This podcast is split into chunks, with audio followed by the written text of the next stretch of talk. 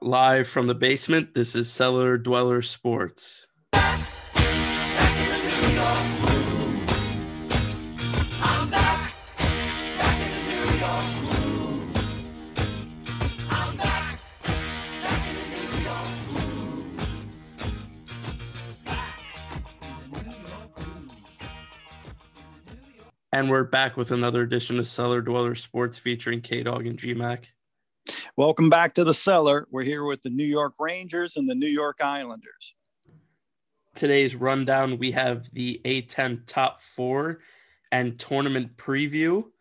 Then we have the Knicks and Nets preview and rewind. And then to finish it off, we have the Islanders and Rangers preview and rewind. So first off, we'll start out with the A ten top four. And we'll start out with the number one spot, and the Bonnies clinched the one seed in the A ten tournament with an eleven and three conference record.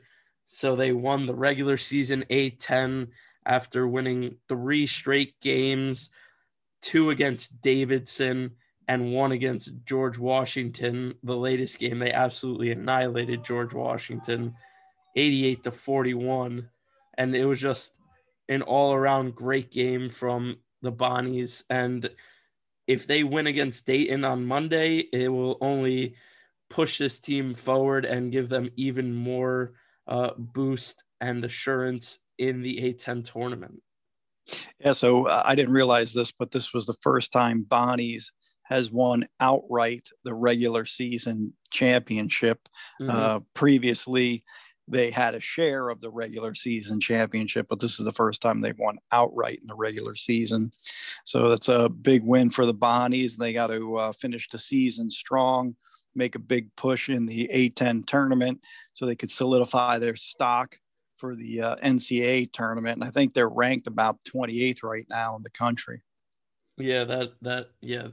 The, uh, Ken Palm rankings, I think it said thirty-two, but net rankings, they're, yeah, they're, I think they're within the top thirty. So uh, next, number two, this spot is solidified as well. V C U is the number two seed for the tournament at ten and four, seventeen and six overall. And the clinch for the Bonnies came off a V C U loss to Davidson, sixty-five to fifty-seven. Uh, the leading performer for Davidson was Kellan Grady with thirteen points, four rebounds, three assists on five of thirteen shooting. They also had Luka Brajovic with seven of nine shooting from the field. That's good for fifteen points and two rebounds. Uh, this team, uh, even though the Bonnies beat them twice, this team is a, a very good team, uh, very offensive-heavy team. And uh, they shut down V C U on the offensive side, and usually V C U is the one with uh, a bunch of scoring opportunities. But uh, Nah'Shon Hyland didn't play once again, and if he's not ready for the tournament, I think uh, V C U might be an early out. Yeah, certainly uh, the absence of Bones is a, is a problem for V C U, and uh, V C U is also without one of their starters, who's not with the team for personal reasons. But um, certainly the Bones Hyland injury is key to V C U's success, not only in the A ten tournament, but whether they get selected for the uh, N C double A tournament if they don't win the A ten tournament. Uh, you know, the selection committee would certainly take into account uh, the injury of Hyland. And if he, he were not able to play, that would certainly impact uh, their their selection uh, for the, the big dance. Yeah, that is true. Um, now we'll move on to the number three spot, and it is the UMass Minutemen, six and three in conference, seven and five overall. Uh, that their latest game, they just came off a shellacking from Richmond, seventy-nine to sixty-five. Uh, Richmond just dominated this game uh, from the get-go. They they out they outscored UMass in the first half, forty-three to thirty-two. So they were up eleven already, and they just kept on adding to that, uh, they never uh, lost the lead, and Richmond seems to be ready for the tournament. I don't know if UMass is ready for the tournament yet, but we'll we'll see what happens. Uh, they play Saint Louis this coming Monday for their final game of the season, and if they could win that, it would be big for them. And if they don't win, then uh, I think that their their ranking right now in the A ten is just based off of uh, how little games they've played so far. I would agree with you. I think UMass's ranking currently is overstated by quite a bit, uh, as you have said, because they played a limit, limited number of games due to COVID. You know, the Richmond beat, beat them handily by fourteen points. They end the season with Saint Louis. I, I can't see UMass beating Saint Louis. Yeah, neither can I. You know, and, and if they don't beat uh, Saint Louis, then they finish out of the top four. You know, and this this will open the door for Davidson. And, uh, you know, otherwise, you, you know, George Mason surprisingly is knocking on the door to be in the top, top four, four yeah. as well as Dayton. I mean, if Dayton beats Bonnie's, they have, they have an opportunity to get into top, the top four if things fall correctly. Uh, but certainly um, George Mason is a surprise knocking on the door for the top four. And you want the top four, because then you get the double bye in the tournament. Yes. Yeah, that is, uh, that is very true. Um, so if, yeah, if you get the double bye in the A ten, that's huge, especially because all these games uh, could go either way usually, because the A ten is a very strong conference, but uh, we'll move to the number four spot, and it is Davidson at number four. Uh, They are seven and four in conference, twelve and seven overall, and we already talked about their latest game against V C U, winning at home against V C U. Uh, they're a te- they're a team to be reckoned with. Uh, they have great scoring, great shooting, great. They have pretty good defense as well, but uh, yeah, they're one team that uh, I I would be nervous for if I was a, a fan of anyone but them. Certainly Davidson has the uh, talent to be a, a major force in the A ten tournament, and, and you don't want to ma- be matching up with them when they're hot from the arc. And, you know, that's that's the big thing for Davidson is if uh, they're hitting from the field, they will be tough to beat. You have to be able to guard uh, their their perimeter shooting extremely close, otherwise they'll they'll light you up. And, uh, you know, that's kind of what they did with V C U. They were just so hot from the field that, you know, V C U couldn't uh, compete with them. And they seemed to be able to break V C U's havoc, press defense, you know, setting up easy opportunities going the other way. So I think, you know, Davidson uh, could be dangerous in the tournament. And it's going to be the contingent on, you know, how hot they are from the field and whether they can shoot a high field goal Uh, percentage in the tournament going forward. If you, you know, if you if you defend them and you and uh, they're cold from the field, then it becomes a, a longer day for Davidson. Yeah, the the only two people that you really need to watch out for on their team is uh, Kellan Grady, obviously, and then Hyunjung Lee for uh, Davidson as well. He's uh, one of the best three point shooters in the A ten right now, shooting at forty-three percent. So, yeah, those are the two players you need to watch out for most on that team. And I think that's uh, where Bonnie's had their success. They yeah. focused on those two players, took them out of the game essentially, and said, you know, you, somebody else is going to have to beat us uh, because those two players, you know, Bonnie said they're not going to beat us. They'll get some points, but they're not going to beat us. And you got to figure out who else on that roster is going to beat us. Uh, and that's really, I think, how – you know, you have to handle the uh, Davidson Wildcats, because if you let those two guys shoot and they and they and they warm up and they're hot, they're they're going to be lights out. It's going to be mm-hmm. lights out for you. Yeah, yeah, that is that is right on, spot on. But now we'll move on to the A ten tournament bracket preview. Okay, so. Instead of having a, a spotlight game, we're, we're going to go through the A ten uh, tournament predictions based on the current standings. We realize there's uh, more games to complete out, complete the season, but at the time of this recording, we're going to go with the standard. So um, current standard. So K-Dog, we have in the play-in round, which starts Wednesday, March third at the Siegel Center in v- at V C U. Mm-hmm. We have number eleven seed George Washington versus number fourteen seed Fordham. So who who do you expect to win that game? Uh, this one is this one is interesting, but uh, I think I'm going to go with George Washington in this one, even though they just got shellacked by uh, the Bonnies in uh, their uh, game in their last game of the season, I believe it was. But uh, I think that they're just they're they're a pretty good team. They have some good players, including Jamison Battle. He was given uh, the even though it was a blowout, that he was giving the Bonnies fits the whole entire game. Uh, also, James Bishop is a great player for them as well at guard.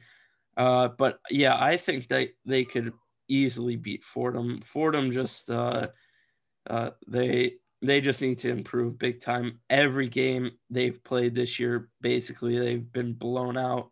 Uh, but, yeah, Fordham uh, is going to be, I think, uh, easy out, and George Washington will advance. Yeah, I would agree with you. I think George Washington, yeah, I mean, you can't take a lot away from the Bonnies game this past week where, the, the you know, the Bonnies just drubbed them. Uh, the, the Bonnies were on fire from the field. Their whole their whole game was clicking, you know, so I think it was just the wrong day, wrong time for G W. I don't think they're as bad as the forty-point loss to Bonaventure may indicate.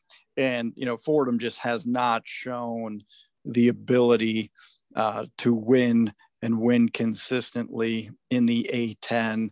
And I don't expect that they're going to start to win now. Uh, so as a result, I think the number eleven seed G W beats Fordham. And then uh, also on Wednesday, March third at the Siegel Center, uh, we have number twelve seed LaSalle versus number thirteen seed Saint Joe's. K-Dog, so what do you got for this one? Uh, for this one, I'm going to go with the upset, and I'm going to pick Saint Joe's to beat LaSalle. Uh, really? Yeah, I think I think Saint Joe's is a decent team. They they came off, like, even though their record is is pretty bad, um, they've had a t- really tough schedule this year, especially the out-of-conference schedule. Uh, they just faced a buzzsaw in that one, but they're coming off uh. two straight wins against LaSalle uh, on the twentieth of February, ninety-one to eighty-two. And then they just, they beat Dayton ninety-seven to eighty-four. So I think they might be clicking at the right time to get one of these wins. Uh, their leading player, uh, Taylor Funk, seventeen point six points per game, also six rebounds per game. And he's shooting forty-eight percent from the field. So I think he's going to carry them uh through this one uh, in the tournament game, but I think Saint Joe's will beat LaSalle in the first round. Okay. Well, I, I disagree with you. I think in the battle of Philadelphia, uh, LaSalle beat Saint Joe's. LaSalle has, you know, they have some pretty good wins on their, on their uh, resume, you know, so I, I think they, they've shown flashes where they can compete. And as a result, I think they take care of business with Saint Joe's on the that first first day of the tournament. So moving to uh, the second round of the tournament, Thursday, March fourth, you will have the number eight seed, the Dayton Flyers, versus the number nine seed, the Duquesne Dukes. K-Dog, so what do you got there? Uh, I'm going with uh, Dayton on this one. Uh, I think that they're just – Uh, the better team against a Duquesne in this one in this game. Um, they did come off a loss against Saint Joe's, but Dayton has big wins. Uh, one coming against uh, Saint Louis, winning seventy-six to fifty-three. Uh, that's that's a big win for them. And they had they've two wins against Saint Louis. Uh, they they previously beat Duquesne. They they split the season with Duquesne. Uh, they won the first matchup, lost the second matchup, but uh, I think that Jalen Crutcher and uh, Ivy Watson uh, can bring this team past uh, Duquesne and bring them into the next round. I would agree with you. I think Duquesne has had a really good season.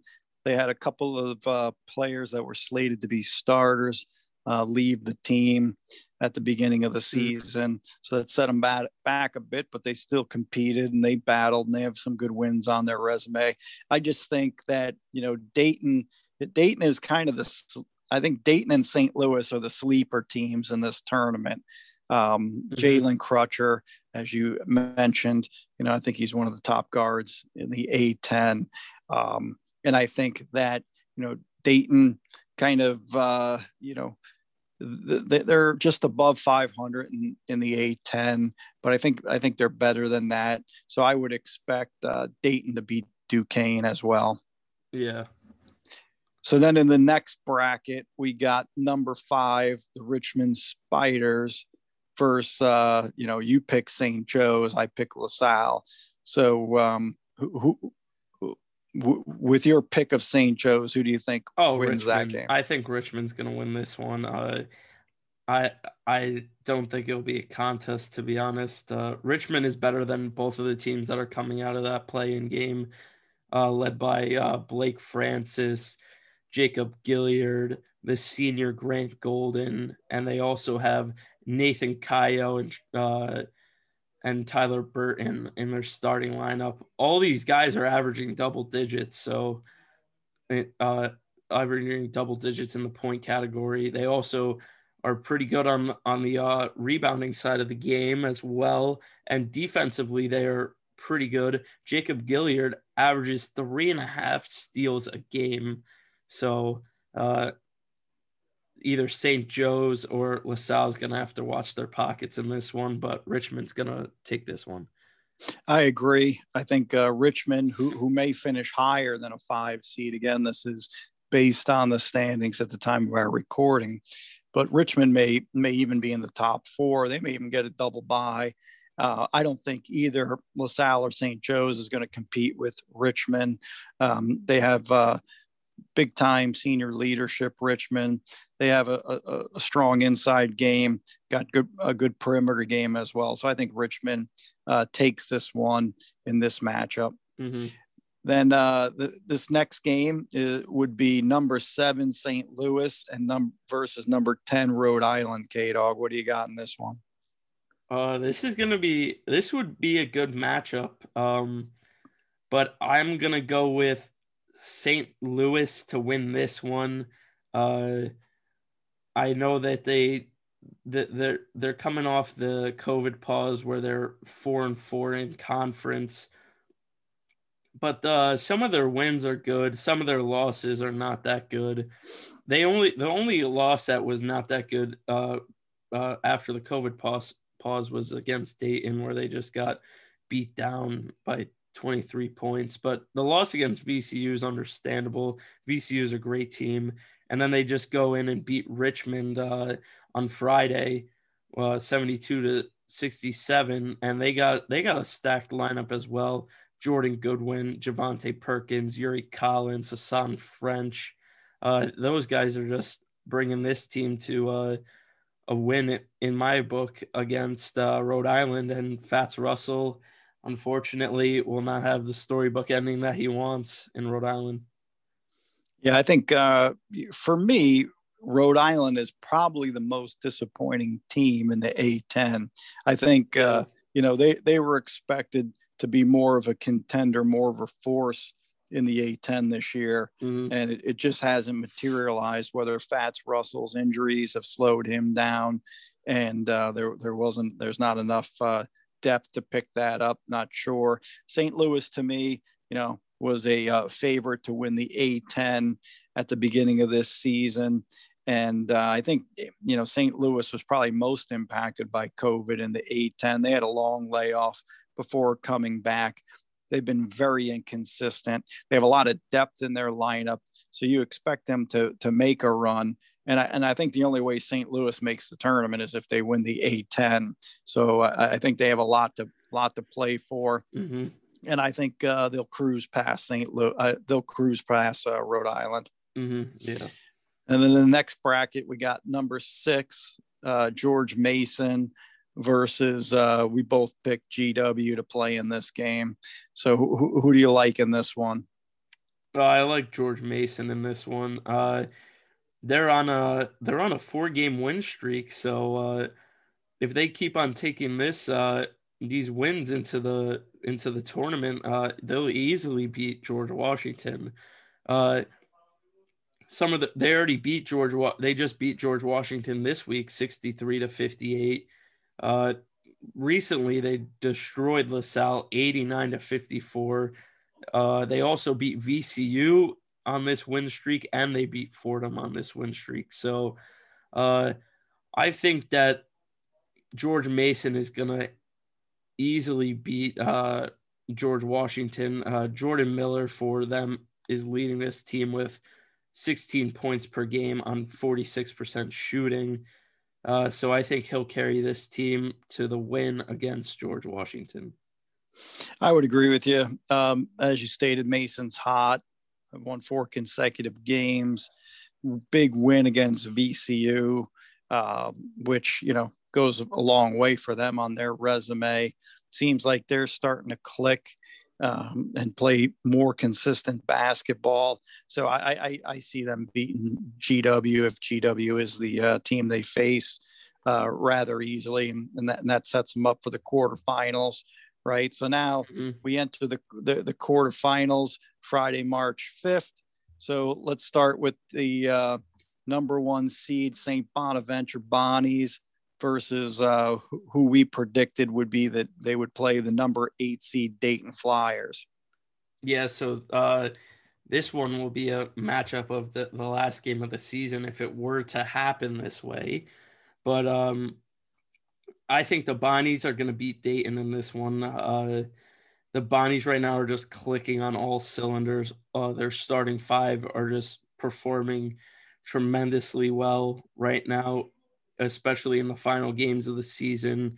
Kyle Lofton, Dom Welch, Osun, Jalen Attaway, and Jaron Holmes, all in double-digit uh, points per game. Jalen Attaway shooting fifty-five percent from the field. Osun shooting fifty-three percent from the field. All of them are shooting over forty-five percent from the field on the season. And uh, Uh, they they recently have been clicking from three-point land. So if that if that keeps on happening, uh, I think the Bonnies might be unstoppable. Well, yeah, I think I think for Bonaventure, you know, it comes down to their defense, right? They've pretty much the best defense in the A ten, uh, mm-hmm. and statistically may have the best defense in the A ten, uh, based on today's numbers. So for for Bonas, it comes down to, for me, defense and holding teams to uh, a low number of points, uh, because at times they struggle from the field. Mm-hmm. So they, they can't for, forget what gets them, you know, gets them their points. And that's really driving to the basket, trying to uh, get points from inside the paint, playing good defense and, and rebounding, and then hitting the, uh, the timely three, which is the way they need to go. You know, Dayton's one of these teams that worries me Uh, mm-hmm. against Bonas, because, you know, typically Bonas has not played well against Dayton. I think Dayton has won the last few meetings against Saint Bonaventure. Mm-hmm. So th- this is one of those programs that, you know, uh, Bonnie's just seems to have trouble with. But I-, I would, if these two teams match up in the quarters, I, I expect the Bonnies to um, beat the Flyers in this one. Uh, you know, I think, uh, you know, Jalen Crutcher certainly is the one of the top guards in the A ten, but I think Bonnie's defense can contain him, force others on the team to beat them, much like they do with Davidson. And then I think, uh, you know, Bonas will win this game. Yeah, the the uh, the Jalen Crutcher, Kyle Lofton matchup would be uh, very uh, good matchup to watch. That, w- that would be a good matchup to watch, you know, and, and I'm thinking that, um, you know, they, they may, I, I don't know if uh, they, that's the way they would guard each other, or whether mm-hmm. Bonaventure would have Dom Welch guard uh, Jalen Crutcher. Yeah, you know, because you know for, from you know from my perspective, uh, Dom Welch is, I think, one of the the best defenders. You know, when they put him on Lee, yeah. you know, Davidson's Lee, Locked he really, up. he really started to contain the, uh, Lee. So I, I think, you know, he, he might match up with Crutcher. Don't know. Kyle Lofton may match up with him, but I'm thinking that would be the matchup. Yeah. So, yeah. so then in the other quarterfinal on that day, if these seeds hold remain, you would have number four Davidson playing Richmond, which is a very intriguing game. Yeah, this is a this is gonna this would be a great matchup. Uh, Davidson finishing off the season obviously against a, a win against V C U. Um, I this is a good matchup, but I'm gonna have to go with Davidson in this one. Um, Davidson, they just they shoot so well, and uh, Richmond right now is giving up about seventy points per game. Uh, and if Davidson, Davidson's scoring seventy-two points per game. So if like, if Richmond gives up that many points to, uh, if Richmond gives up that many points to Davidson, I think that Davidson might put like eighty plus points on them possibly with uh, Grady and Lee. But, yeah, I think uh, Davidson's going to win this one, especially uh, their defense is starting to heat up as of late. Yeah, I mean, um, so if this matchup were to occur, I'd pick the Richmond Spiders over Davidson. Wow. You know, I think these two teams are fairly comparable. I think that the uh, Richmond Spiders have more of a balanced game, meaning I think they can score – more from in the paint than yeah, Davidson came, scoring. right? And and Davidson is definitely a perimeter shooting team, and uh, you know Richmond I think can do both. I think they can compete with Davidson on the arc, uh, and I think they ha- have a little bit more strength down low in the paint. So I, I would I think Richmond uh, would beat Davidson in this matchup if it were to occur. Mm-hmm. Then uh, the next matchup in the quarters, if everything stays the same, is you'd have V C U play Saint Louis, K-Dog. So who, who do you got in this one? To me, to me, this is the most intriguing matchup yeah, of the quarters. Be, yeah, if if this were to happen, I think this might be game of the quarterfinals. Uh, obviously, they had a really close game um, at V C U, and uh, Saint Louis lost. But uh, I'm gonna go with the the upset, uh, quote unquote, with Saint Louis. Uh, I think Saint Louis is gonna ride this hot sh- uh, since the. I think they're gonna. I think they're gonna win their final game of the season against uh, UMass, and uh, they already beat Richmond uh, this weekend. So I think they're gonna ride the hot streak into the tournament, led by uh, Jordan Goodwin, uh, Yuri Collins, Hasahn French, and company. And I think they'll take down V C U, especially if V C U doesn't have uh, Nah'Shon Hyland. Uh, they might be in trouble. Uh, I, I would agree with you, right? Um, so you must have taken my bracket notes here because mm-hmm. I am also uh, picking Saint Louis to beat V C U. You know, I picked Saint Louis to beat V C U in the game they pay, played this last week. Uh, certainly, if they don't have Bones Hyland, although, you know, V C U beat them without Bones Hyland. Uh, I can't see them beating them again without Bones Hyland.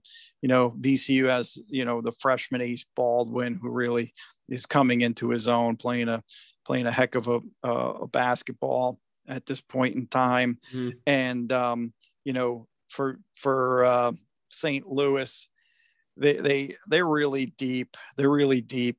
Uh, even if they get into foul trouble, they have big man after big man to put into the game. Uh, and I think that that depth for Saint Louis um, against V C U would really come into play. Um, you know, you called it Hasahn French, right?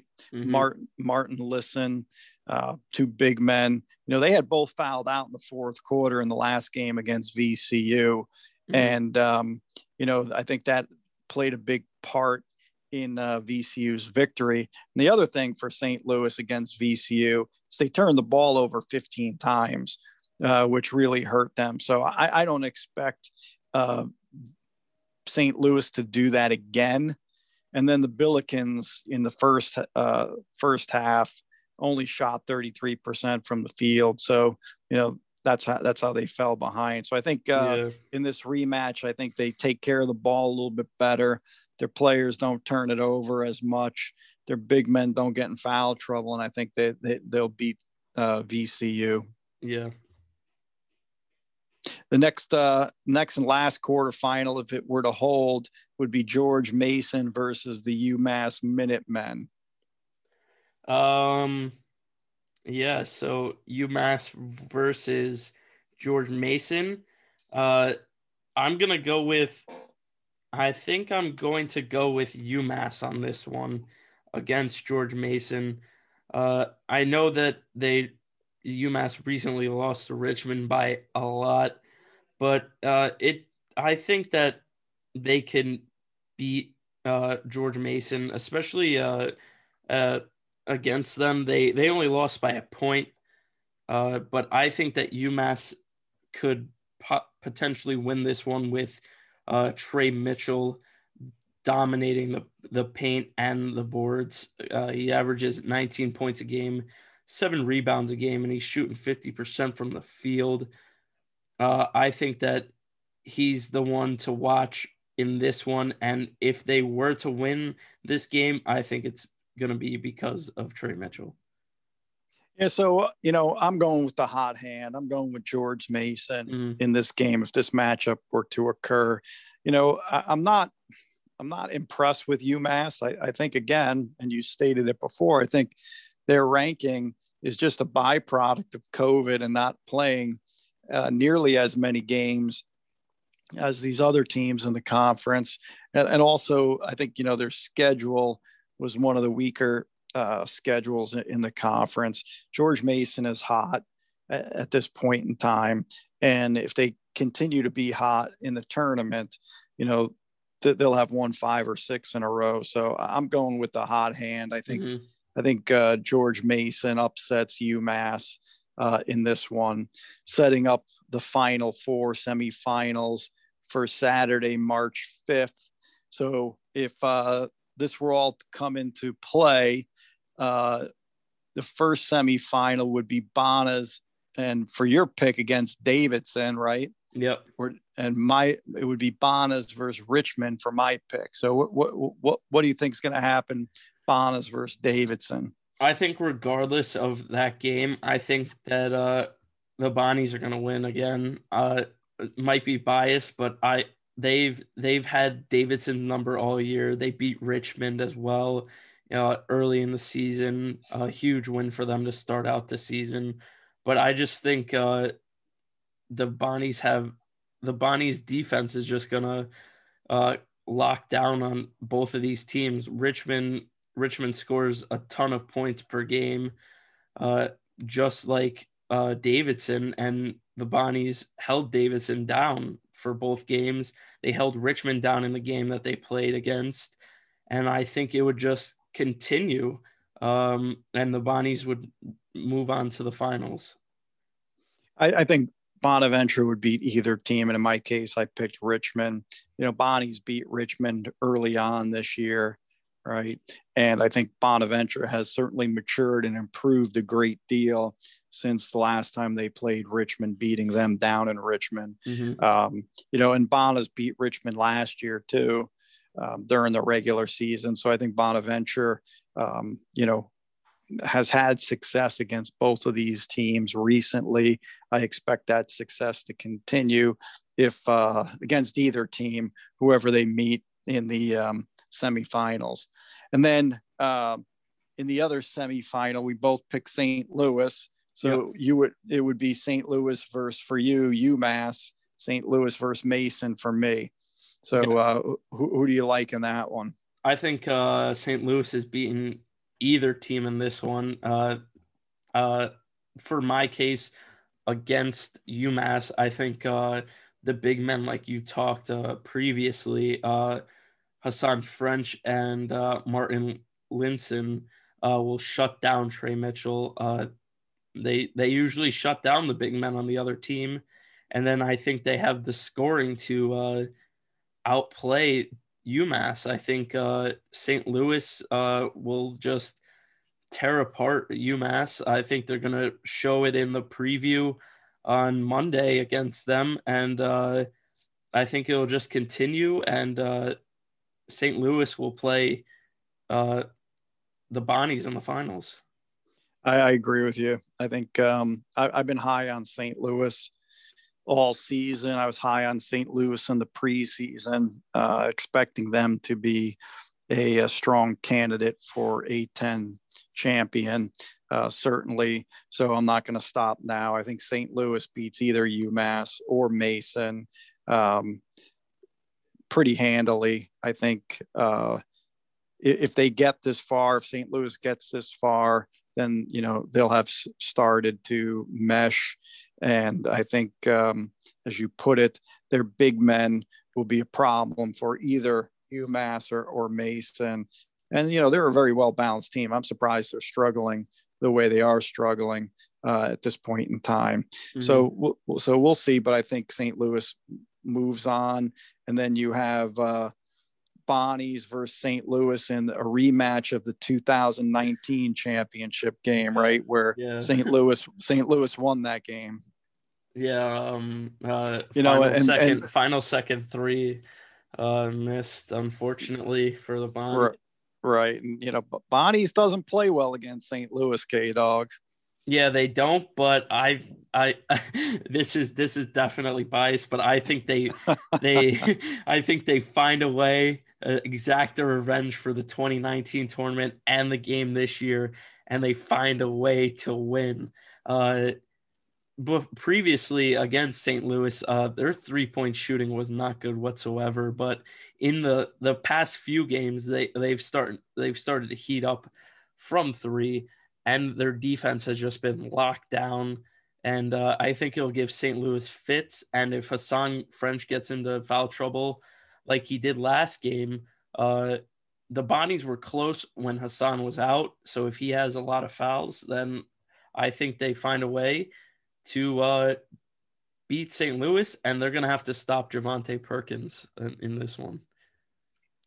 Yes. So th- this, this would be a very entertaining game, to say the least. The rematch from two thousand nineteen, Saint Louis beat them this year. And, and I think if these two teams do meet in the championship game, uh, one of the certainly the Bonnies have to play defense, and everybody has to rebound, right? Sometimes, mm-hmm. sometimes the Bonnies they, they look to just uh, Osun or Dom Welch for rebounding. Everybody's got to be rebounding uh, against Saint Louis, and you know their defense has to be good. And they ha- and what has to happen is Osun cannot get in foul trouble. You know, that's the, the that's that's the thing with the Bonnies. Even though mm-hmm. Shaw, I think when he comes in, you know, he plays pretty darn well. Yeah, in my, he's played my, really well. My all opinion. Season. I mean, the, you know, cer- certainly Osun has more experience than he does, and um, but I don't think that young man gets his due, because he comes in and, you know, he stabilizes things and he ties it over until Osun could get back in the game.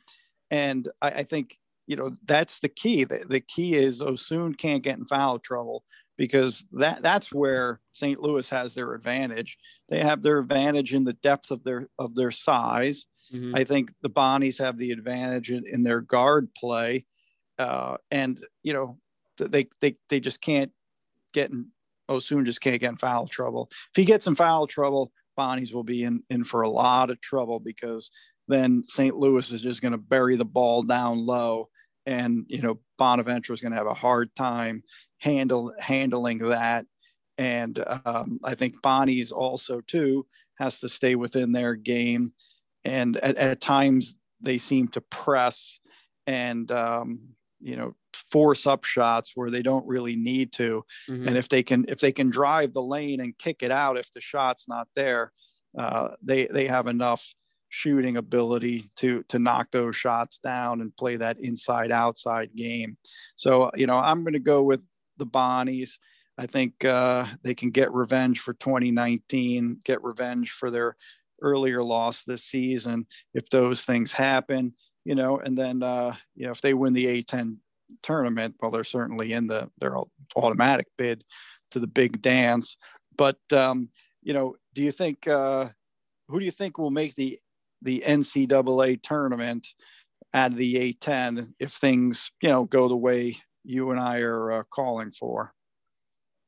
Um, if it were to happen the way we think, and V C U, I mean, uh, Day, uh, Saint Louis loses in the finals, I think it'll be Saint Bonav- Saint Bonaventure and B- uh, V C U to uh, make the tournament. You don't think Saint Louis would make the tournament with a run like that? Uh, I don't know. I'm not sure. I, I, with their, with their, uh, uh, A ten record at five and four, I'm not sure if they, they could scratch it out. Okay. Cause they, they have some uh, pretty good non-conference wins, right? So. Yeah. That, yeah. That it, it's, it's, it's a tough call, but I think it would be the Bonnies and uh, the Rams, uh, V C U too. Well, what if Saint Louis wins the A ten championship? Oh, then Bonnies and Saint Louis, V C U's out. You think V C U would go out, huh? I think so. Yeah. I think it's wow. only going to be two teams. You only think two, you only think the A ten gets two teams, huh? Yeah, unfortunately, but I, I, I think that's how it's going to happen. But if they, if they were to let V C U in, I wouldn't, I wouldn't, I wouldn't be surprised, but I think uh, the way people are talking, it's going to be a two team uh, uh, tournament team. Okay. Well, I'm looking for, I could see up to three teams making the tournament. And I, I think if Saint Louis wins the A ten, I think you have three teams yep. from the A ten in the tournament, Bonas and V C U joining Saint Louis. So I'm, uh, I'm expecting, I don't know where Saint Louis will fall if they make a run and they lose in the finals, you know, that, that certainly beyond the bubble. But I think, um, you know, I think Bonnie's is in, unless they really have a bad, you know, unless they lose to Dayton in the last game of the season and they have a bad uh, tournament, I think they're in. And I think V C U's in unless they have a really bad tournament. Mm-hmm. So, and or Bones Highland isn't uh, available to play. Yeah. Uh, for the for preseason, did you also have Bonnie's V C uh, Bonnie's uh, Saint Louis in the finals? I did. Yeah, same. I, I also had them. Yes, I did. You're right. Yeah. So, absolutely. So it looks like the preseason correlates. So we'll to, see how that goes. Yeah, correlates to the postseason for us, but uh, you're right. We'll see how that goes. But now we'll move on to our next topic, which is the Nets and Knicks preview and rewind. Uh, we'll start out with the, the Nets, the hometown team, uh, with their rewind. Uh, for this week, they had they had three games uh against the Kings, Magic, and Mavericks, and they went two and one on the week. So we'll start out with the Kings game, and uh, yeah, the Nets won this game one twenty-seven to one eighteen, handily beating the Kings in this one. Uh, the the Nets uh, had their number the entire game. Uh, they went down uh, late in the they went down in the third for a little bit, came back and just uh, powered through. But uh, James Harden was the star of this one once again. twenty-nine points, eleven rebounds, and uh, fourteen assists on nine of twenty-two shooting.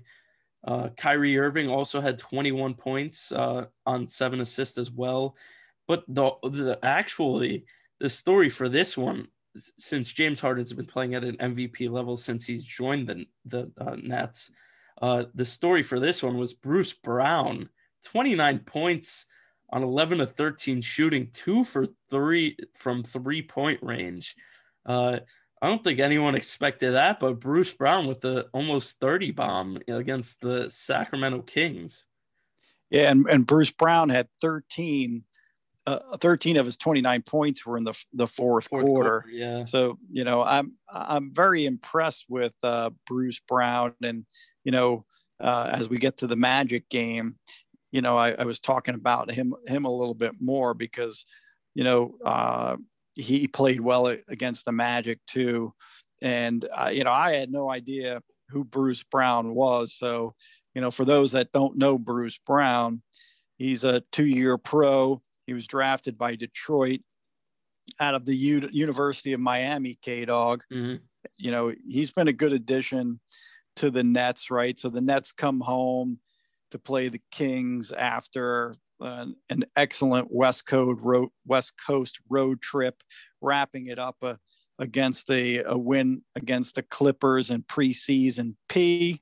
So, um, in the in the Nets game, and you talked about Harden. Harden's been playing unbelievable, unbelievable, right? So, you know, they continue to win, seven straight win, and they did it again without Durant. And, you know, they had five players in double digits against the Kings. Uh, Harden, they were led by Harden with his sixth triple-double as a net. Six triple-double as a net. He's second in in the franchise history, one behind Jason Kidd, K-Dog. So to yeah. put this in put this in perspective, Jason Kidd played six seasons with the Nets to, to get seven triple doubles, right? And Harden has played nineteen games, and he's only one triple double behind Jason Kidd for the Nets lead. It's just unbelievable. Yeah, um, yeah. James Harden is just uh, playing out of his mind right now. Uh, I think that he should be definitely be a part of the M V P conversation uh, for sure. And uh, especially the way he's been playing with the Nets. Uh, when he came to the Nets, I did not think he would play like this whatsoever. I thought he would be, uh, to be honest, I thought he'd be a ball hawk, but now it's just showing me that uh, he was only uh, playing the way he played in Houston because he had no one else around him. Obviously he didn't trust anyone to shoot the ball. And now he's, uh, now he's figuring out that uh, everyone around him can at least shoot the ball whenever he passes it to them. And uh, I think it made him a way better player. Yeah, I, I agree. He's, he's surprised me quite a bit in the way he can adapt his game to the personnel on the court, the way he adapts his game. If uh, Durant and Irving are on the court, the way he da- adapts his game, if he's the only one on the court. But, um, you know, he surprisingly, he's been a good addition to the Nets. And, you know, the Kings, they suffered their eighth loss in a row. They're going nowhere. And uh, that's a team that the, the Nets should beat uh, handily every time they play them. Yeah, but the uh, the one star that's coming out of Sacramento for me was uh, Tyrese Halliburton, the rookie from uh, Iowa State. He had twenty-three points and nine assists. Uh, he's playing really well, especially for the uh, for a rookie. Uh, he's kind of helping this team get a few more wins than they should have had.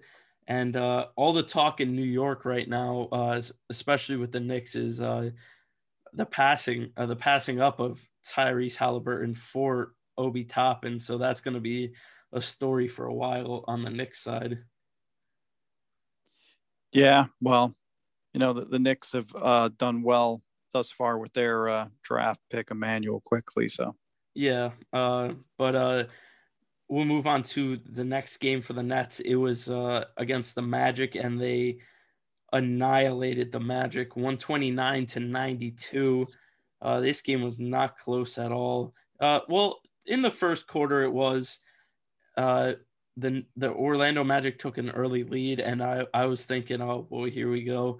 I thought it would be a trap game, but then uh, Brooklyn goes off for forty-one in the second quarter, and then they just didn't look back. Uh, they just absolutely took advantage of Orlando in this one, the depleted Orlando Magic, but Kyrie Irving had twenty-seven points and nine assists on eleven for eighteen shooting. Uh, James Harden almost had another double-double, but it end, there's, his streak ended at this one with twenty points and nine uh, rebounds and seven assists. But uh, multiple players in double figure figures for this one. Kyrie, as we talked about, uh, Harden, Joe Harris with fourteen points, Bruce Brown also with fourteen points, Landry Shamet, nineteen points on five of nine shooting from three. Did not expect that. And now the rookie, Nicholas Claxton's getting into the mix with ten points and three rebounds. Uh, so it just looked like this team was uh, clicking on all cylinders, as even with uh, Kevin Durant and uh, Jeff Green out. Yeah, certainly. You know, uh, again, they played without Durant. And, you know, they, they should be able to be above five hundred without Durant playing. So, you know, he's not playing. He won't be playing again until after the All-Star break. Mm-hmm. And, and, you know, it really doesn't doesn't matter. You know, the, it, the Nets, all they need to do is make sure they finish in the top four going into the playoffs. So if, if Durant has to sit out to the playoffs, I don't think it really, I don't think it even really matters, yeah. right? You don't want to bring him back and have him, you know, re-injure something, because if they need him in the playoffs, they don't need him to make the playoffs. At least that's my opinion. Mm-hmm. Uh, if you, if you got Harden, you know, and the other problem is Ky- Kyrie Irving, you know, some days he plays, some days he doesn't play, you know, he gets the star treatment. Right. But yeah. in this game, it was, it was competitive. Magic were up twenty-eight twenty-four, and the Nets got serious. And they just blew the Magic out in the second quarter, outscoring the Magic forty-one to nineteen in the second quarter. forty-one yeah, to nineteen. Absolutely insane. nineteen points they scored. They gave up forty-one. I mean, gee whiz. You know, the, the Nets, K-Dog, shot an amazing seventy-two point seven percent in that quarter. Yeah, that's the, they almost basically didn't miss.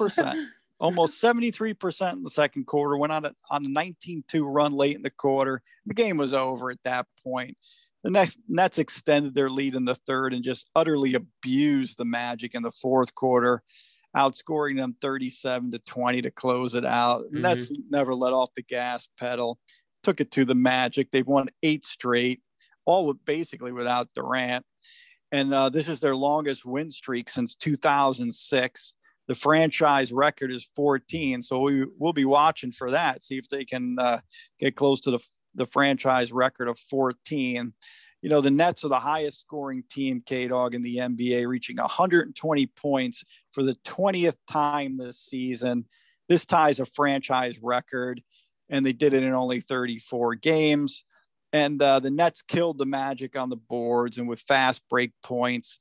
The Nets shot forty-four percent from the arc, forty-four percent, and yeah. the Magic shot twenty-five percent from the arc. So the, these stats tell the story on how the Nets made the Magic disappear. The Nets had a balanced attack with everyone turning a Magic trick. Irving had twenty-seven, Harden had twenty. Uh, he didn't have a double-double, as you stated, so that broke his streak. Shamet Landry had nineteen. You know, but I'm not an advocate of him shooting. His shooting touch has been really poor. He had a really good game in this one, but I don't want, you know, him him touching the ball when it counts. That's for certain. You know, Bruce Brown, you talked about, and Joe Harris each had fourteen. So, you know, he's really been a good addition to the Nets, as I said before, for uh, Bruce Brown. And it was a great all-around game for the Nets. They held the Magic to under one hundred points. So if you can hold a team to under one hundred points, you're doing really good. Mm-hmm. Yeah, and you talked about their eight-game win streak, uh, and it uh, came, unfortunately, to a close against the Mavericks. Uh, yeah, it came they, crashing down against the Mavs. Yeah, they lost one fifteen to ninety-eight. Um, it was just uh, – It was close for a while, but then uh, uh, what is it called? The the Mavericks just took advantage in the third quarter, outscoring them twenty-six to eighteen in the third, and then only continued in the fourth. Uh, leading player for the Nets was James Harden, once again, twenty-nine points, seven rebounds, six assists. Uh, they only had two other players in double digits, uh, Bruce Brown and Jeff Green, after Jeff Green came back from his shoulder injury. Uh, they they both had twelve points apiece, but everyone else was under ten points. And uh, that just is a recipe for losing. Uh, on the other side, Luka Doncic had twenty-seven point six rebounds, seven assists. Uh, K P, Kristaps, had eighteen points on seven of thirteen shooting in his return. And uh, another uh, surprise was backup guard Jalen Brunson had fourteen points on six of eleven shooting. Uh, in this one, uh, the story was uh, the Nets just didn't get enough scoring from everyone. And uh, the Mavericks e- uh, spread out the scoring evenly and uh, beat the Nets and ended their eight-game winning streak. Yeah, so, you know, as I was stating before, Kyrie Irving, he didn't play in this game. So, yeah. you know, I'm assuming he got the star treatment day off under the guise of some injury. But you know, can this play? Can this guy play a few games in a row? I mean, really? Yeah. Uh, you know, he, he he he seems to need a day off. Like every three or four games, he needs a day off. And um, you know, whether it's his back or whether it's his shoulder or whether it's personal, I mean, uh, at least Harden shows up for every game. You mm-hmm. know, so at the end of the day, the the trade looks better and better. Be, and and.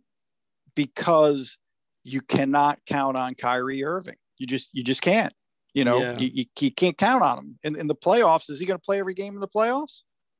Uh, I hope so. Is he going to, is he, is he going to have some drama in the playoffs that, you know, this, he can't play every game. I mean, I hope, I hope so, not. So you, you have to be prepared for that. And, uh, you know, I, I think the, the Nets could go far with just Harden and Durant, if need be, if if Irving can't play, because you never know with him what what's going on. He's got more stuff going on, and the drama surrounds every, everything he does. But you know, the Nets, yeah, they had a brief lead to start the game, but the you know the Mavs grabbed the stranglehold in in the first quarter. It took a twelve point lead after one. The Nets claw back in the second, cutting the lead to four. And, you know, the problem for the Nets in the first half was the turnovers. They had nine mm-hmm. turnovers in the first half, and the Mavs made them pay with twenty points off the turnover. So, yep. you know, you, you can't win playing that playing like that. It was sloppy basketball. You know, Harden, uh, you know, he put on his scoring hat, and he had twenty-five points in the first half. And then the second half, he kind of, you know, slowed down quite a bit. Um, I think, you know, it was just – the Mavs had too much for the Nets uh, la- on the, on that night. I think, you know, uh, the unicorn comes back, played really well. Yeah. So, and then Luka Doncic played really well. So they, they were beating you from inside. They were beating them from the outside, you know, and, and, you know, th- this was, I hate, you know, this is one of these games that I think the Nets just mailed in at this point. No mm-hmm. Durant, Kyrie Irving. You know, uh, the game started to get away from them early in the third quarter. And then I think from there, it was just, uh, you know, they mailed that one in.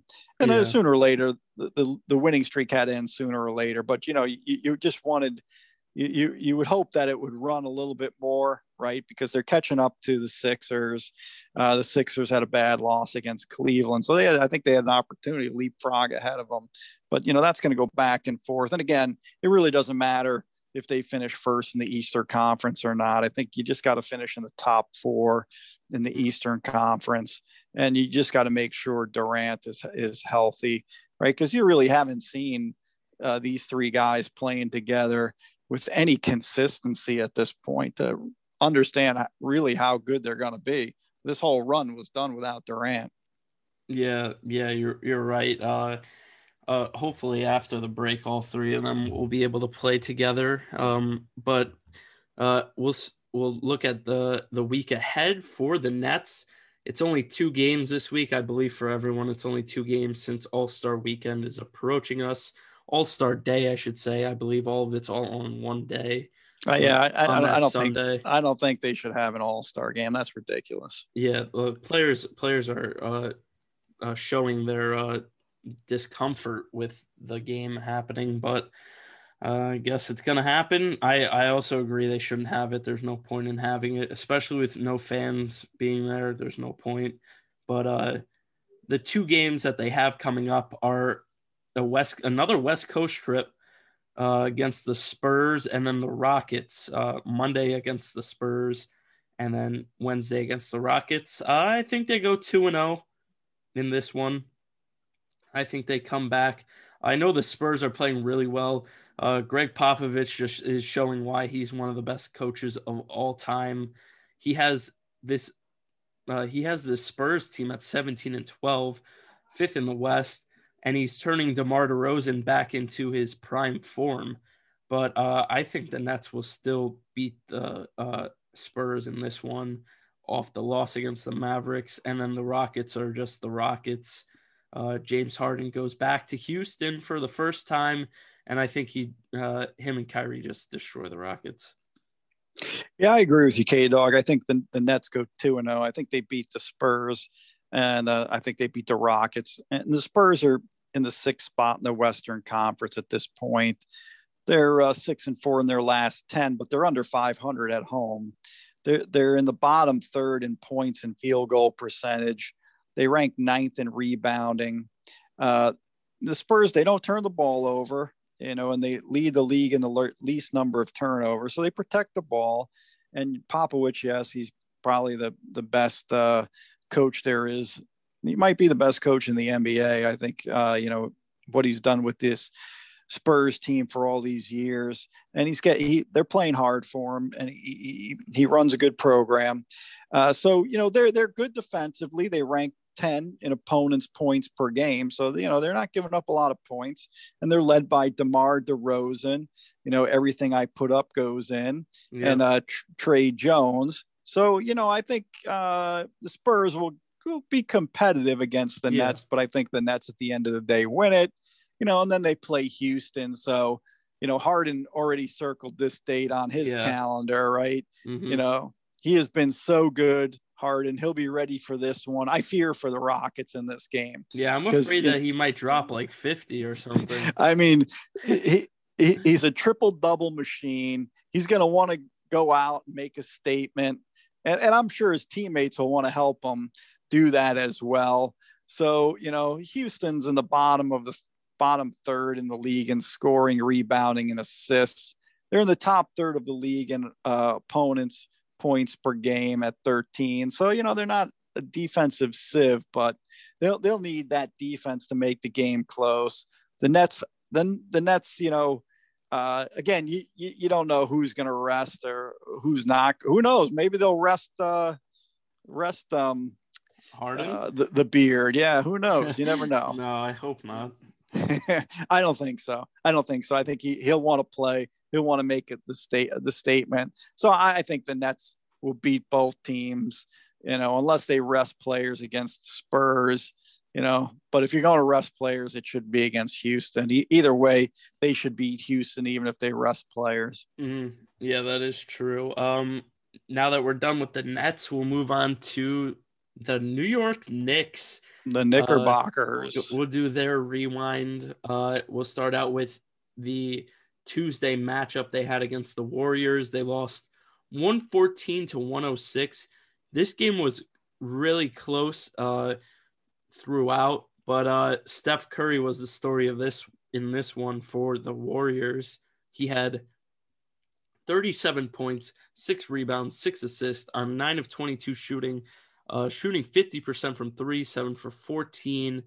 Uh, Kelly Oubre also helped out uh, with nineteen points. Andrew Wiggins had sixteen, and the Rook, James Wiseman, had fourteen points as well. On the other side, uh, it's the same story all the time. Julius Randle, twenty-five points, ten rebounds, seven assists on eight of twenty-one shooting. Uh, The story in this one, too, R J Barrett, four points on one of nine shooting. Uh, that is uh, that is not how you're going to win basketball games if he's shooting like that. But Obi Toppin off the bench, uh, seven points on three of three shooting, one for uh, perfect one for one from three on thirteen minutes.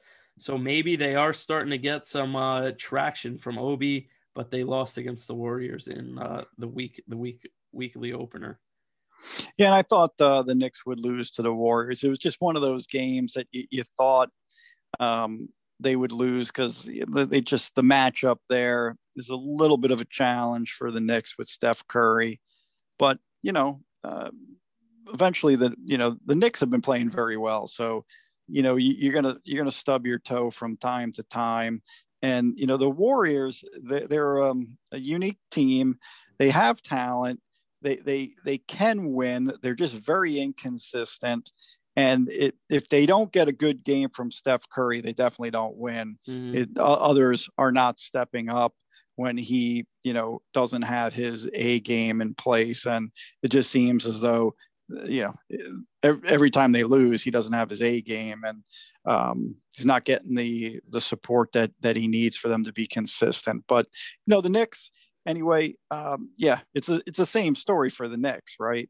Uh, if they don't play good defense, which is what, you know, their whole uh, game is predicated on, then they then they're going to lose. Yep. And uh, offensively, it's the, it's the same players, and and that's really uh, w- what you want from the the Knicks. You know, Randle's going to lead the way, and then there's, you know, two, three, four players that on any given day will be the second and third leading scorer for that game on the team, and uh, they just didn't have that second or third score that they needed mm-hmm. uh, to compete on that day against the Warriors. Yeah, that is true. Um, and then they went uh, Thursday, their matchup against the Kings. Uh, I, I don't think the Kings are going to want to come back to New York after the, the two-game sweep from the Knicks and the Nets. The Knicks won one forty to twenty-one. Uh, they they controlled this game from the jump. Uh, they outscored the the Knicks, uh, they outscored the Kings in the first half by a lot, and then ended the fourth quarter with a, a thirty-nine to twenty-seven outscoring of the Kings. Uh, and then once again, Julius Randle, the top performer, twenty-one points, fourteen rebounds, four assists, showing why he is going to be an all-star reserve. On the be- he's going to be a bench player for the All-Stars, but that is a huge accomplishment, especially from a Knicks player. This has, I don't think it's happened in a while, uh, probably since Melo, but uh, D Rose had eighteen points off a start, uh, and Alec Burks off the bench, twenty-four points, eight of twelve shooting, five of eight from three. And then Emmanuel quickly added twenty-five points, uh, three of six shooting from three. So, yeah, uh, if this team has multiple players in double digits and they could hold their their team uh, against them with uh, less points with from their really good defense, uh, I think they'll be a really good team and possibly uh, a scary team in the playoffs. Yeah, th- this game, you know, was atypical of the Knickerbockers. This was more typical of a Nets game. Yeah. You know, scoring one forty points is very uncharacteristic for the Knicks. You know, this was their season high in points, and, and the Knicks just took the Kings to the woodshed, beating them convincingly in three or four of these quarters. And, you know, the Knickerbockers have six players in double figures. You talked about Quickly scored twenty-five points, and he has to be considered a rookie of the year because this kid yeah. is playing tremendous. Tremendous basketball. You know, of course, Julius Randle got his double-double with twenty-one and fourteen, and you talked about Randle being named to the All-Star game uh, this week, and it's an honor that he certainly deserves. And, you know, this guy has to be in the equation for, you know, M V P, honestly, because yeah. what the Knicks are – nobody expected the Knicks to do what they're doing here, right? And uh, they're a very competitive basketball team. They're, you know, in top six in the uh, Eastern Conference. Um, so, and then you talked about Derrick Rose chipping in with his eighteen. And, you know, the Knicks were up as much as eighteen in the third. They went on a twenty to seven run in the fourth to open up a twenty-point lead, coasting the rest of the way. The Knickerbockers out-rebounded the Kings and outshot them from the arc fifty-three to thirty-four percent. You know, the Knicks have won five of seven, and meanwhile, the Kings are done. Forget the Sacramento Kings. They lost nine in a row. They've been allowed, and they've allowed one twenty-six points per game in that nine-game losing yeah. streak. So, I mean, it's it's over for them. And, you know, the Knicks, they're, they're, they're, they get, they're moving up there, and, you know, they're fighting for a spot so that they don't have to play in the play-in round. So, mm-hmm. and, and it looks like they're well on their way to doing that. Yeah, speaking of that, uh, the last game of the week uh, on Saturday, uh, yesterday, they played the Pacers and scratched out a win to finally reach five hundred on the season. They won one ten to one oh seven. Uh, really good game. It was a back and forth game for the longest. Uh, the Pacers tried to scratch their way back at the end, but the Knicks stopped them with their great defense. Uh, Julius Randle, leading player once again, twenty-eight points, ten rebounds, six assists. R J Barrett had a great game, twenty-four points and seven rebounds. Derrick Rose, seventeen points and eleven assists. Uh, that's just tremendous from, from Derrick Rose. Uh, Emmanuel quickly had ten points off the bench. And uh, it was just a great win for the Knicks. Moves them up to five hundred and now the fifth seed in the Eastern Conference.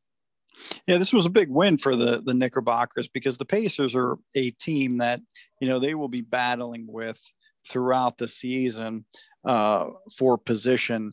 And, you know, the Knicks do f- typically have not played well against teams under five hundred. You know, this week they uh, showed that um, they changed that trend, beating uh, a number of teams that were under five hundred, but this was a big win for them. It uh, gets them to five hundred, five hundred, you know, is the watermark. You only build off that from there. You're really not relevant until you hit five hundred. So the Knicks have uh, gained relevancy, getting to that, that watermark, you know, and now it's, it's about being able to sustain that. And, you know, for the Knickerbockers, the, uh, All-Star game probably comes at the worst possible time because yeah. they're really starting to get it together, you know, and sometimes when you uh, leave for the All-Star break, it doesn't always come back the same way, but let's hope for the Knicks' sake that the momentum that they've gained um, over these last uh, eight games where they've won six out of eight now, that that continues after the All-Star break and, you know, they don't lose any momentum coming out of that break. Yeah, speaking of that, uh, the week ahead for the Knicks, they have three games this week, uh, one at the Pistons and then at the Spurs on Tuesday, and then against the Pistons at home on Thursday. And I think they win two out of three. I think they win both against the Pistons and lose against the Spurs. But, uh, yeah, I think they take uh, two more wins into the All-Star break and uh, – finally hit that over five hundred mark. You know, I, I agree with you, K-Dog. I could see them going two and one, but you know what? I think they're going to be one and two. We already talked about the Spurs. Um, Detroit, they're the worst team in the Eastern Conference with nine wins. Yeah. But, but you know what? They're four and six in their last ten. Detroit is a decent home team at six and eight. So uh, they have yet to win a game on the road, Detroit. So They're they're toward the bottom of the league in scoring average, one hundred eight points per game, but that's slightly ahead of the Knickerbockers, who average one hundred four points per game. The Pistons are also one of the worst in field goal uh, shooting percentage. Detroit can't rebound either. So, you know, there's a lot of uh, statistics and aspects of the game that favor the Knickerbockers. But, you know, I'm thinking – I'm thinking the Knicks lose to Detroit at Detroit. I think they lose in San Antonio. Then they come home and they beat Detroit at the Garden. So I'm I'm thinking they're going to go one and two on uh, on uh, this week. Yeah, yeah, it could go either way, but um... you know, I, and and I could see them going two and one, and you know, it's not out of the question where they can go three and oh.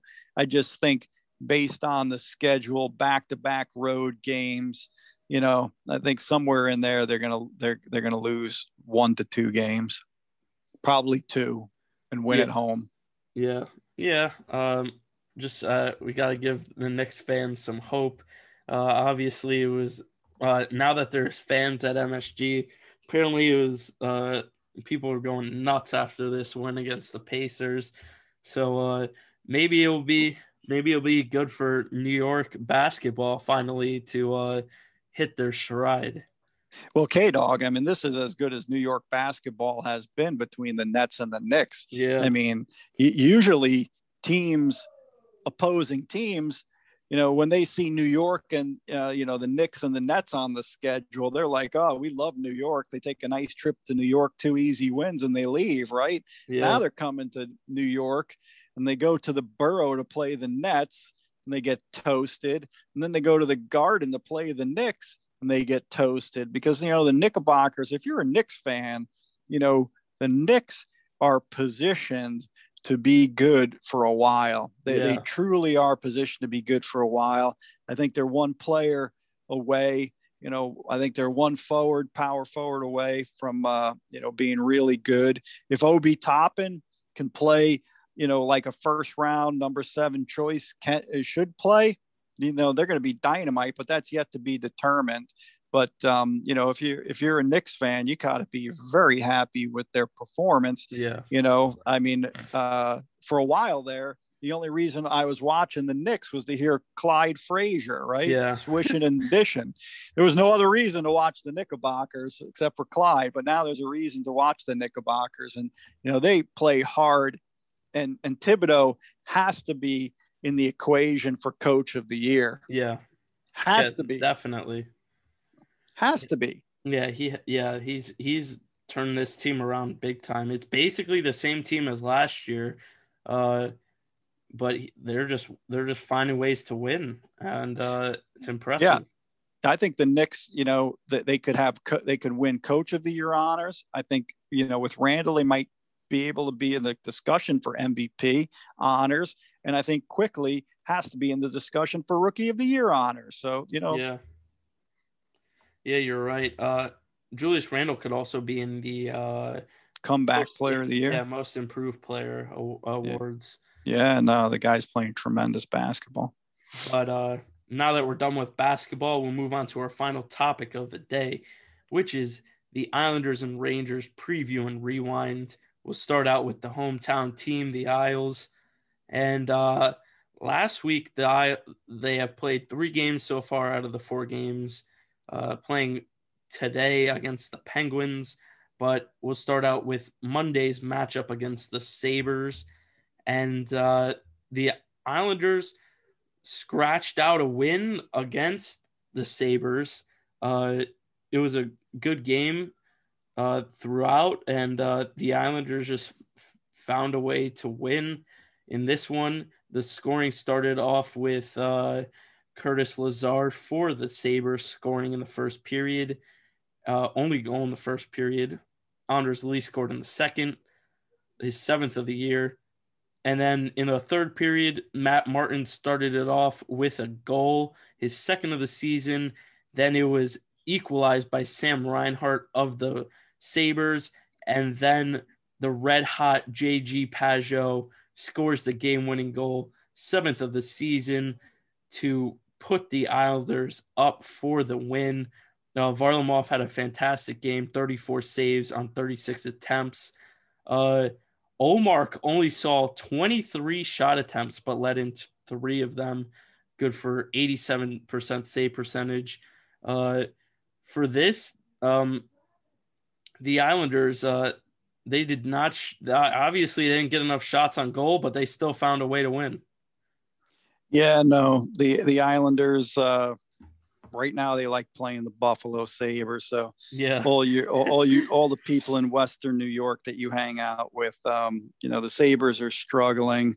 The Islanders have been capitalizing on playing the Sabres. They beat them twice last week, you know, um, and Buffalo was determined not to repeat the start of, of this game as they did in the prior two games in which they were losing two nothing in the first period, and they were successful in doing so because they held the Isles to only three shots on goal mm-hmm. and a scoreless first period, you know, and so the Sabres turned the the tables on the Isles in the first period, but the Sabres, you know, the Sabres got on the board first in the second period, and uh, the Isles responded with a goal by Anders Lee shortly after killing a penalty with Barzal in the box, and Barzal came out of the box flying and contributed to setting up the goal, but he's got to stay out of the penalty box.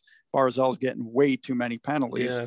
You know, they need him on the ice, not sitting in the penalty box. But anyway, you know, the game was tied at one after the second period. So as usual, you can turn the Isles game on just to the prior to the start of the third period, because they'll be tied going into the third period. You know, I've said this many times before, uh, but it seems like every game is tied going into the third period. You know, obviously they're comfortable in that position, as I've said before, but it doesn't give them much margin for error. So then the Isles took a two one lead on a goal by Matt Martin, his second of the year. Sabres responded with a goal to tie it at two, and you, and then the Isles scored about four to go on a power play goal by J G, who is on fire lately. I mean, he scored on a big rat, rebound, but he's been on, he's been on fire. He's playing well. The Isles power play continues to improve, you know, and the Isles held on with Buffalo, you know, controlling the puck in the Isles end, with the uh, Sabres having the extra skater after pulling their goalie. But, um, you know, the Islanders hung on to win. The Isles remain undefeated at home in regulation, just one of two teams in the league with that distinction at the time of this writing, uh, the other being the Carolina Hurricanes. Yeah. Um, so now we'll move on to the next game, and it was on Thursday against the Bruins, the first place Bruins. And uh, this was a shocking game. Uh, For the Islanders, the Islanders destroyed the Bruins seven to two, uh, coming with a coming with a five per, five uh, goal third period. Uh, that's where most of the scoring happened. The first period started off with a goal from Nick Ritchie of the Bruins, and then two unanswered goals by the Isles in the first. One from Pellick, and then one from Matthew Barzal, his seventh of the season. And then the only scoring in the second period was from Craig Smith of the Bruins to tie it up at two. But then it was all Isles from there. Anthony Beauvillier scored in the third. Uh, Eberle after that. Then Pajot for his eighth of the season. Anders Lee for his eighth of the season. And then the youngster, Oliver Wahlstrom, with his second of the season. And the Isles won seven to two. Varlamov had thirty-four saves once again on thirty-six attempts, uh, and uh, Halak just got shelled, giving up seven goals on uh, thirty-seven save attempts. Yeah, you know, uh, as you stated, the Isles fell behind real early in the first, giving up a goal in the first minute. So you thought this was going to be a long game. Yeah, they come back with two unanswered, as you indicated, with Pellick and Barzal, but unfortunately that lead didn't last long, with Boston tying it midway through the second. Uh, the Isles, as usual, going into the third period tied. tied. Yep, tied game, going third period tied. You don't have to watch the first two periods. Just turn it on at the start of the third period. Save yourself a lot of time because you know it's going to be tied. But anyway, you know, and I'm trying to figure out how many times the Isles have gone into the third period tied, uh, but I have been unable to do so at this point in time, because it literally seems as though every, every game, game is tied. Every game is tied going to third period, right? Uh, but, you know, the Islanders responded really well. The floodgates opened, and the Isles beat Jarro Halak like a rented mule in the third period, scoring five goals in the period on the way to a seven two, what turned out to be a blowout. You know, Beauvillier, you talked about his first goal since returning from injury um, to break the two two tie, and the Isles really need to get him going. He's one of their skill players with speed, uh, puck handling, and shooting skills. They need him to get going. And uh, the scoring was capped by Ollie Wahlstrom, his second of the season.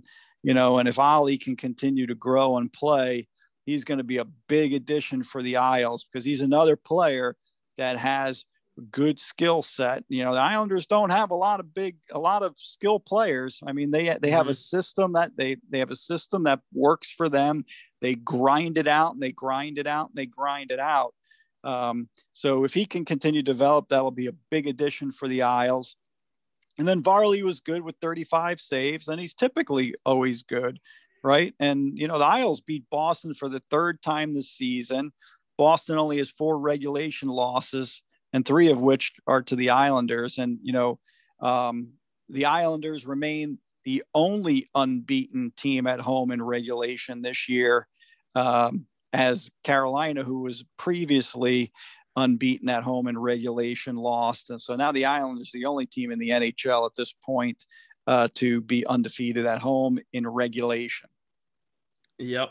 Um, so we'll go, we'll move on to the final game that has completed this weekend. It was uh, against the Penguins on Saturday, and uh, it just seems like the Islanders cannot defeat the Penguins this year, as they lost once again in overtime, four to three.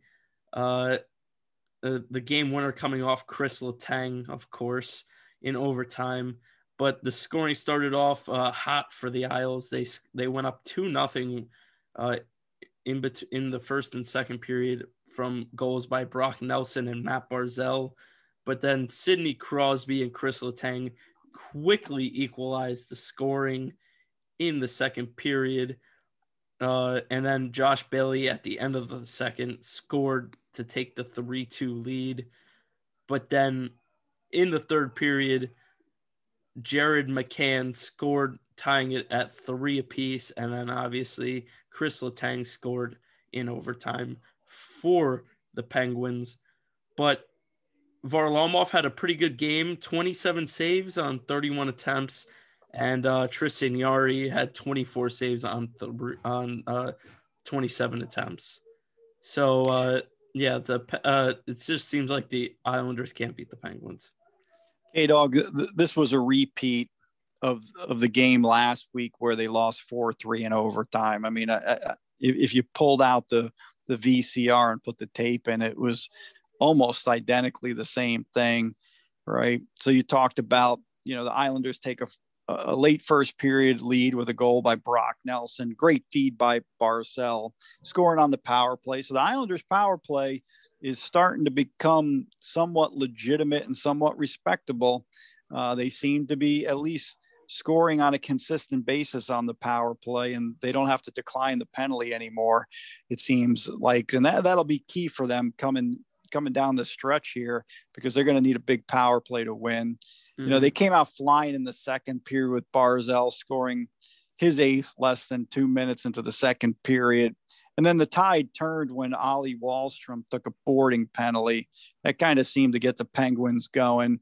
Uh, the Penguins go on the power play. They get a goal by Sid the Kid when Varlamov skate, you know, he caught an edge and fell over and basically gave Crosby an open net to shoot at. So, you know, the Islanders after that were quickly back on their heels, and then they gave up another goal less than twenty-six seconds later by Chris Letang.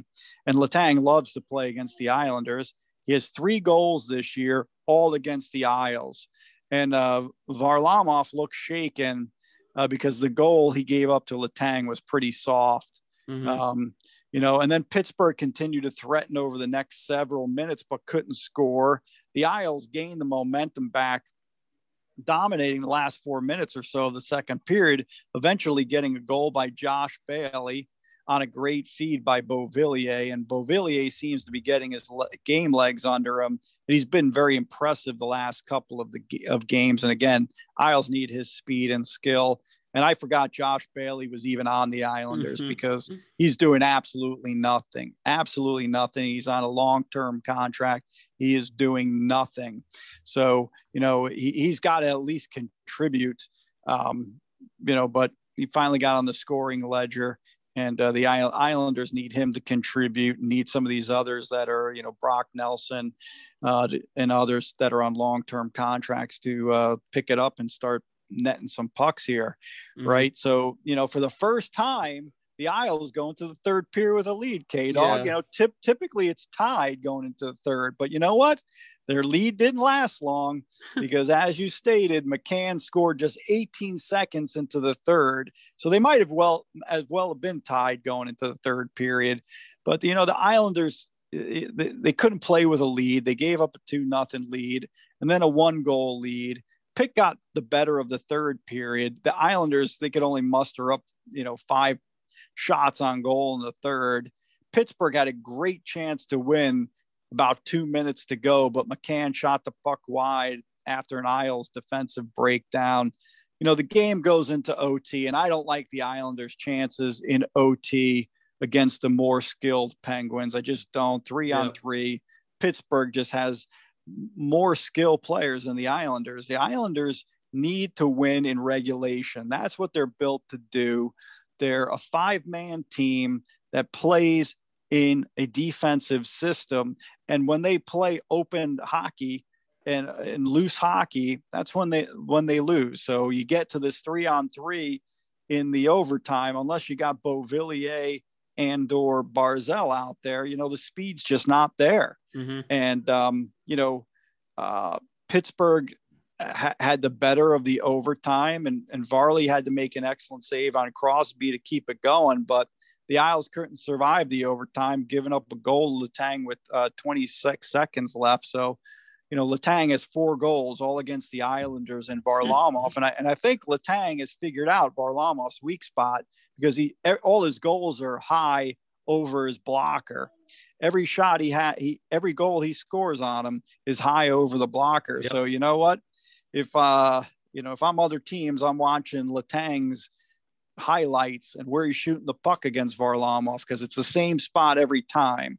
And uh, this was only this was the only lead of the game for Pittsburgh. They didn't have any any, any leads in this game. So another bad loss against, you know, uh, Pittsburgh for the Islanders. They gave up lead another lead in the third against Pittsburgh.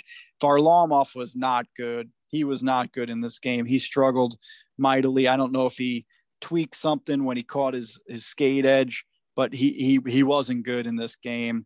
And the the and the Islanders, K-Dog, they're oh and four in games that go beyond regulation. And to me, that makes sense, because they just don't have the skill players to play three on three or win in a shootout.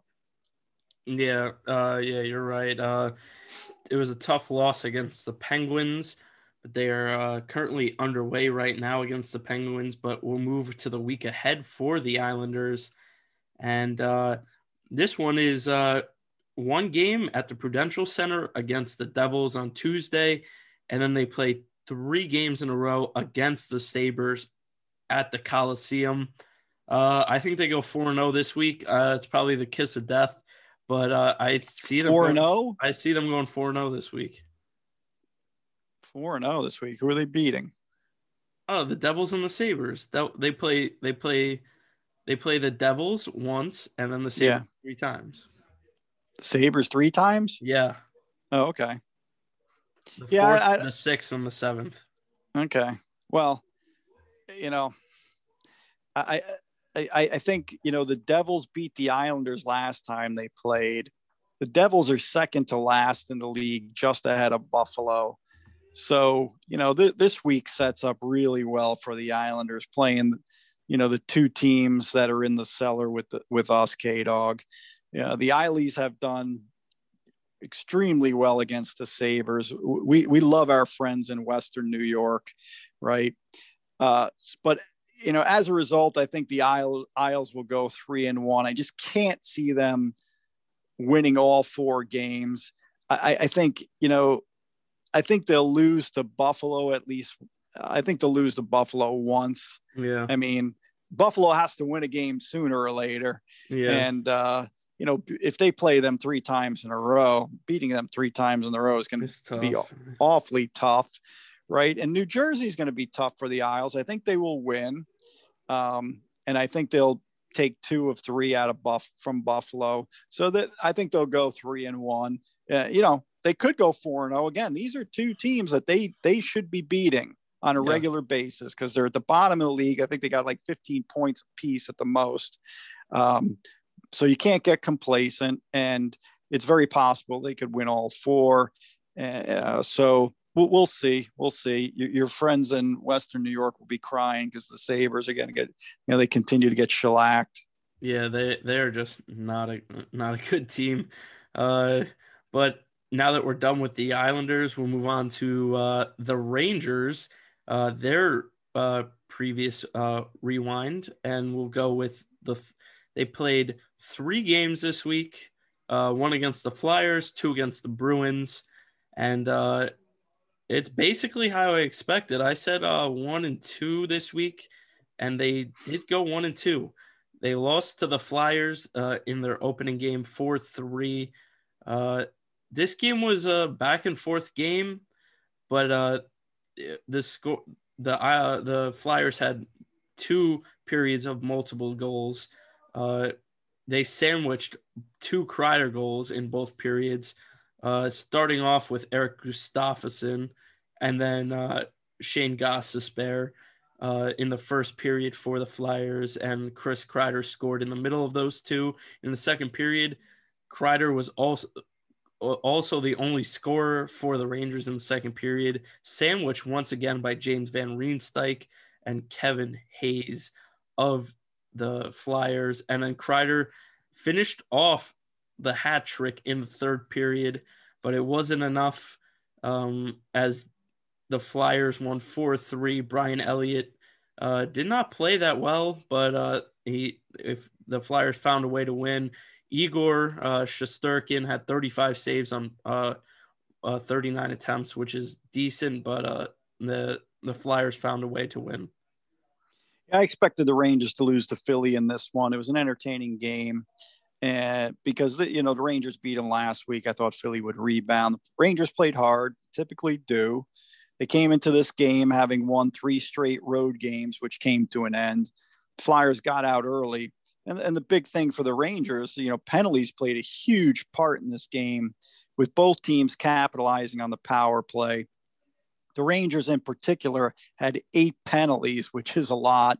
The Rangers can't afford to get eight penalties in a game. Actually, no team can afford to get eight penalties in a game, because you'll probably lose if you get eight penalties in a game. You know, you talked about Kreider. He, you know, he scored all three goals, had the hat trick for the Rangers. The Rangers' power play has been struggling, but it clicked in this game. Unfortunately, so was the Flyers' power play. You know, as the Flyers took a two one lead a couple of minutes on, on the uh, on the power play, the first period ended two one Flyers. Flyers extended the lead within the first five minutes of the second period on another power play goal, making it three one. Kreider makes it three two at the eight-minute mark on his second power play goal of the game and his second goal of the game. And then, you know, former Ranger Kevin Hayes makes it four two uh, at four, at the fourteen-minute mark, scores four two going in the third. The Rangers made it four three, Kreider's hat trick three and a half minutes into the third. However, the Rangers couldn't get another another goal past uh, Flyers goalie Billy Elliott. Uh, the Flyers outshot the Rangers and beat them on the face-offs pretty badly. Uh, Lafreniere was a minus one. Kreider was a minus one, even though he scored three goals, you know, so he was on the ice for all four Philly goals that, that you know, which isn't good. Zibanejad had two assists and was uh, his plus minus was zero, which means he was on the ice for two Flyers goals. You know, this was Zibanejad's first multi-point game of the season, you know, and this spells trouble for the Rangers. Zibanejad's not scoring goals. His plus minus is poor. Uh, so that spells trouble for the Rangers if he cannot get this thing going here. Igor had thirty-five saves. You know, the Rangers were without Panarin, you know, who's out for personal reasons. The story came out that he had a physical altercation with a, an eighteen-year-old woman back in two thousand eleven in Latvia. You know, apparently this story comes on the heels of P- Panarin criticizing the Kremlin. So you have to wonder if he's been being targeted politically. Yeah, definitely. You know, let Let's hope that's not the case. I don't know when he's get, going to return, but, you know, hopefully soon he'll be back on the ice, not only because the Rangers need him, but for his own sake as well. So mm-hmm. We'll see what becomes of that story. But if uh, the Rangers are, are without Panarin for any significant period of time and uh, and Zibanejad's not scoring, they're going to be in deep, deep trouble. Yeah. Um, uh, as we'll move on to the next game against the Bruins and uh it felt like uh, the Knicks and Nets versus the Kings in this one. Uh, the the Rangers, right after the Islanders uh, beat the Bruins seven to two, the Rangers come back and beat them six to two. Uh, Georgiev had a fantastic game, thirty-one saves on thirty-three attempts. Tuukka Rask got shelled for six goals, and the scoring started off with uh, – Uh, Philip DiGiuseppe in the first period.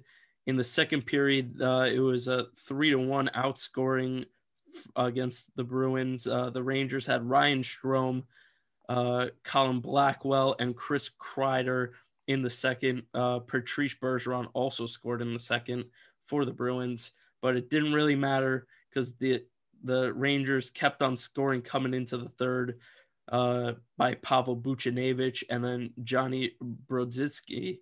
And then uh, the final goal was scored by Brad Marchand, but it didn't really matter because the uh, Rangers destroyed the Bruins coming off a loss to the Islanders. And uh, yeah, the uh, Rangers looked good in this one. No, uh, the the Rangers um, beat up on the Bruins after the Isles beat up on them the night before. So, you know, New York beat the Bruins thirteen to four over over two nights. Yeah, and you know, uh, the Isles beat up on Yarrow Halak, and the Rangers beat up on Tuukka Rask. So, you know, Rangers came out early flying. Ryan Strome is hot. You know, he yeah. had th- this was a three point game for him, so he's really picking up the scoring uh, in the absence of Panarin and Zibanejad, right? And, um, you know, Boston cut it to two, two to one, but Boston unraveled late in the second period, much like they did against the Isles in the third period the night before, giving up two goals with just over a minute to play, you know, and that was the difference. The Rangers make it three one with over a minute to go on a power play goal, right? Blackwell is fourth of the year on the power play, with our Boston's Richie in the sin bin. And then twelve seconds later, the Rangers put the game away on Kreider's ninth of the season. So Kreider seems to have found his scoring touch, mm-hmm. which the Rangers need badly, very badly. And, you know, then they added two more goals, as you stated, uh, making it six one. And, uh, you know, the Rangers were one for four on the power play. Boston was zero for three on the power play. Big difference there. The Rangers out-hit the Bruins as well. You know, they played very physical, beat up the Bruins pretty good. The Bruins didn't really have a response.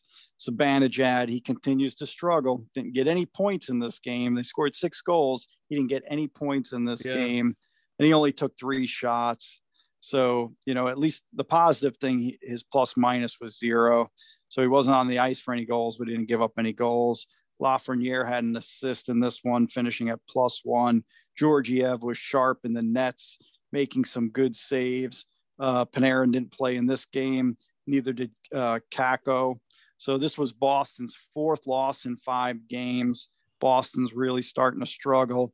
This win helps the Islanders as well, who uh, are looking up at Boston at this point in time. Yeah, maybe uh, the Bruins are finally coming back down to earth. But uh The the Rangers are currently playing the Bruins right now uh, and uh, are losing, but we'll move on to the week ahead for the Rangers. Uh, they have a four-game stand for this one. Uh, they start out Tuesday against the Sabres. Then they go to a doubleheader on Thursday and Saturday at the Prudential Center against the Devils. And then on Sunday, they travel to Pittsburgh to play the Penguins. Um... For me, I think they will go two and two this week. I think they'll split against the Devils, win against the Sabres, and lose at the Penguins. So you say they're going to go two and two. Yes, two and two. I, I would agree with you, right? So, you know, I, I you know, the Sabres are really struggling. really struggling. And the Devils are playing about as well as the Rangers. And they have, and the Devils really have a lot of ability. And I think they can beat anyone on any given night. I don't, yeah. I don't think the same of the Sabres. I don't think the Sabres can beat anyone on any given night. So I expect the Rangers to go three and one. I think they'll beat Buffalo. I agree with you. They'll split with the Devils and they'll probably lose to Pittsburgh. You know, uh, the Sabres will eventually win a game, right? So, you know, is, who is it going to be against? Is it going to be against the Rangers or is it going to be against the Islanders? Yeah. Right. And, and I thought it would be against the Islanders, but, you know, it could be against the Rangers. Uh, but for the Rangers' sake, uh, it, it better not be against them, because if, if they lose to uh, Buffalo this week, then they're going to have a, lo- a losing week. And uh, I don't know when Panarin's going to return, but keep in mind, he may not be uh, playing next week. So, yeah.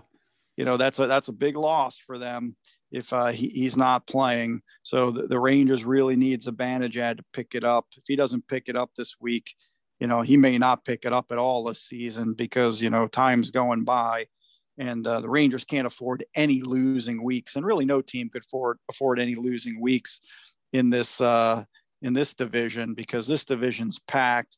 And if you go on a, lo- a two, three game losing streak, you could be on the outside looking in. Yeah, that is uh, true. So uh, two and two for the Rangers for me this week. And uh, now that we're done with the N H L, we are done for today. But that's it from the cellar today, and here's hoping our team get out of the cellar soon.